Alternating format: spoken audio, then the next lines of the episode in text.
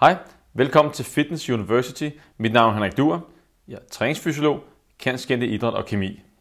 I dette foredrag med titlen 5,6 kg muskelmasse på 10 uger har jeg taget udgangspunkt i en videnskabelig undersøgelse, hvor man har taget nogle utrænede forsøgspersoner og lavet den lave hård styrketræning i 10 uger. Det egentlige formål med den her undersøgelse var ikke at se, hvor langt kan man komme på 10 uger med muskelmassen. Det var at, at sammenligne to grupper, der styrketræner efter det samme program, hvor den ene gruppe får en almindelig kost, og den anden gruppe, jamen, der får de ekstra kosttilskud med hensyn til protein, før og lige efter træning.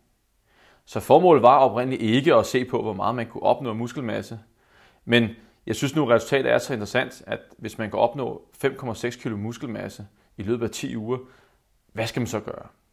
Så programmet, det kommer ind på senere, det, som vi også har set på det program, vi fulgte, så er der måske plads til nogle forbedringer.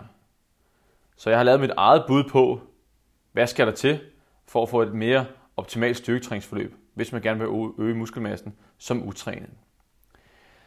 Hvis man ikke er utrænet, jamen så er jeg også kommet med mit bud på, hvad skal der til, hvis man er moderat trænet og gerne vil øge muskelmassen.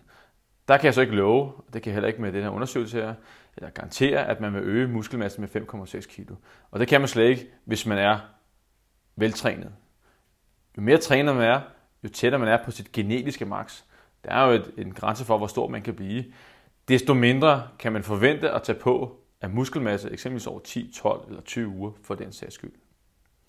Så præmissen for det her program, jeg vil vise til at starte med, det er, at man er utrænet, og man går til vaflerne, når man træner, samtidig med, at man får et kosttilskud.